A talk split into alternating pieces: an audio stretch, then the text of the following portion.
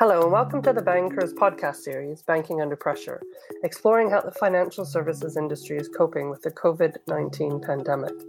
In this series, we're talking to industry experts from around the world to gather insights and advice on specific challenges, best practices, and innovations that can help banks and their customers manage during these tough times. I'm Joy Macknight, Managing Editor of The Banker, and my guest this week is Alex Braid, Head of Credit Risk Solutions at Quantexa, an enterprise intelligence platform that detects financial crime.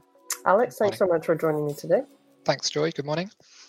Uh, so, my first question uh, is sort of to take a bit of a step back and have a bit of a helicopter view. You know, how do you think the pandemic is impacting the corporate credit markets? Well, I think it's um, it's quite an unusual impact. It's a kind of a joint supply and demand shock that we're seeing right now. Um, and that's kind of more akin to a, a natural disaster or, or, kind of a war like scenario. And so effectively that's had quite a few impacts um, throughout the economy. Um, so for consumers, um, obviously we have you know rapidly increasing unemployment, um, people on furlough um, through kind of government support schemes, and then you know the lifeblood of the economy is actually the kind of the SMEs in the corporate space, mm-hmm. and and they're struggling from this um, you know supply and demand shock, and it's really showing up just how brittle supply chains have been, and really another another angle is around the, the, the challenges and kind of the the, the, the liquidity they may have to kind of survive this this time. So, why is data key to understanding the virus's impact on borrowers? So, first of all, things are moving really fast, um, and by that I mean, you know, both the spread of the virus um, and also the government's response. So, we've seen lockdowns in various, you know, parts of the world, mm. travel restrictions, and then obviously huge amounts of financial support. Um, and when we think about you know how does that impact? So the virus is kind of a human to human transmission and actually you're getting this almost mirroring in, in the corporate space as well. So with supply chains that may be brittle um, and the impact that we've seen through the kind of restriction of, of, of um, people in the industry and, and in the economy that impacts supply and demand. So what you're seeing then is a kind of the issues around operational resilience and financial resilience of firms.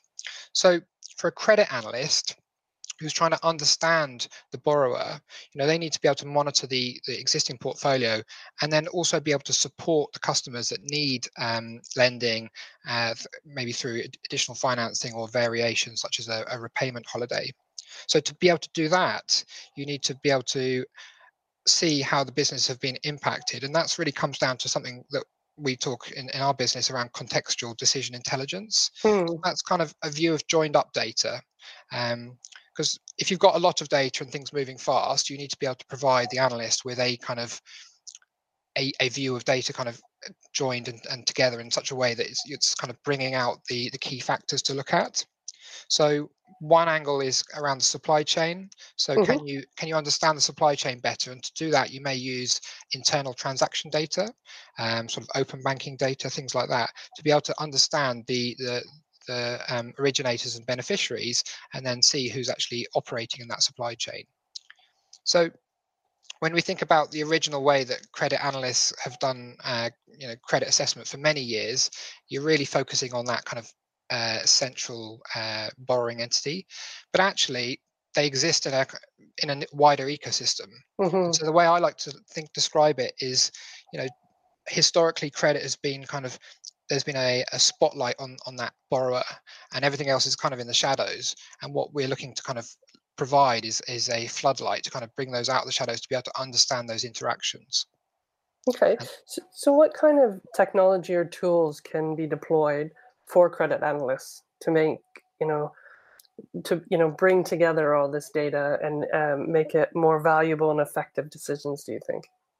So part of it is is just the the ability to kind of produce a single customer view. So, mm.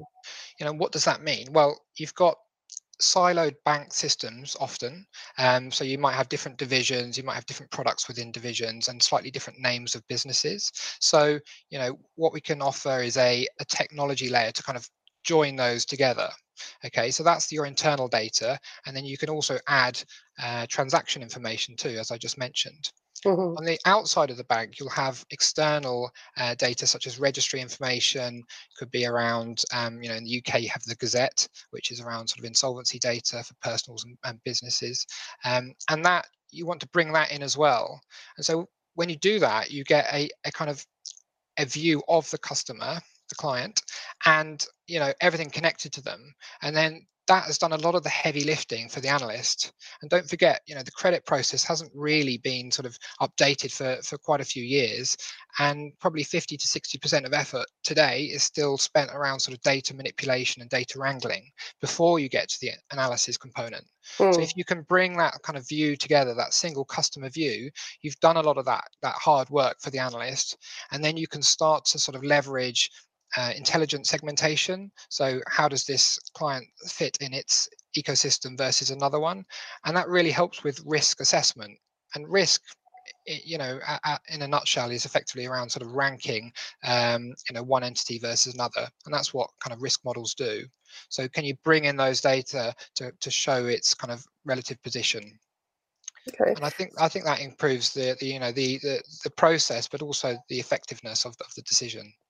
Okay, so uh, how can institutions best mitigate risk for both employees and businesses, do you think? Well, I think again it comes back to understanding, you know, the the, the nature of the connectedness of mm. the business. So, you know, it, it really shows this this pandemic has shown, you know, how reliant businesses have been today on, you know, stretched supply chains. So when you have a small part in, you know, in Asia, let's say, that stops a um, a car company operating in, in Europe, then then you kind of you start to see um, the challenges that that businesses have. Mm. But the historic way of credit is probably not been to be able to sort of drill into some of those supply chains using the internal data that banks have to kind of visualize them because the analysts a haven't had the the skills or the technology or the data made available to them. The good thing is in today's world you know that technology does exist to be able to bring those together and and kind of give more insight to to allowing the credit analyst to understand you know the business its ecosystem and and how it's operating. Okay uh, and maybe my last question, Alex, is really around, you know, what do you think the corporate credit markets will look like following the pandemic? Well, it's a, it's a tough question. I think, mm. you know, we're, we're, it's still quite uncertain, and uncertainty does make credit assessment quite challenging. Mm-hmm. Um, so, you know, people are asking, is it going to be a V-shaped or a U-shaped um, kind of dip? Uh, it feels like it may be more of a U-shaped um, effect right now. Mm-hmm. And so, tr- trying to kind of assess the the nature of the businesses in the future um, is difficult. So, one way they may be different is around uh, the corporate structure. So, you know, have they taken on more debt? Can they um, service that debt? You know, do we need to amend um, you know covenants and, and uh, mm-hmm. produce waivers and things like that just to kind of deal with the new shape of the business. Has that debt been forgiven um, and is it a grant or an equity depending on the size of the business? And therefore will there be a government uh, investment there potentially into the business which will you know give it a certain new type of characteristic to assess in the future? Um, and and so you know being able to kind of understand that using registry data and internal data will be quite important to kind of be able to assess how the businesses are operating.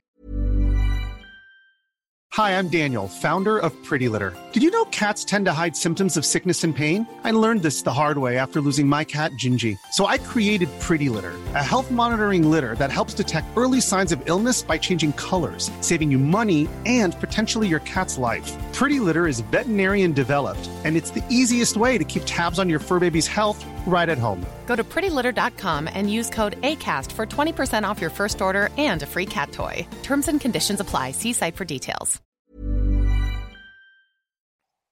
All right. Brilliant. Well, thank you so much for your insights, Alex. Thank you. Um, and thanks to our audience for listening. Keep up to date by subscribing to our weekly podcast on iTunes, Spotify, and Acast, and follow our discussions at thebanker.com slash podcast. Thank you very much.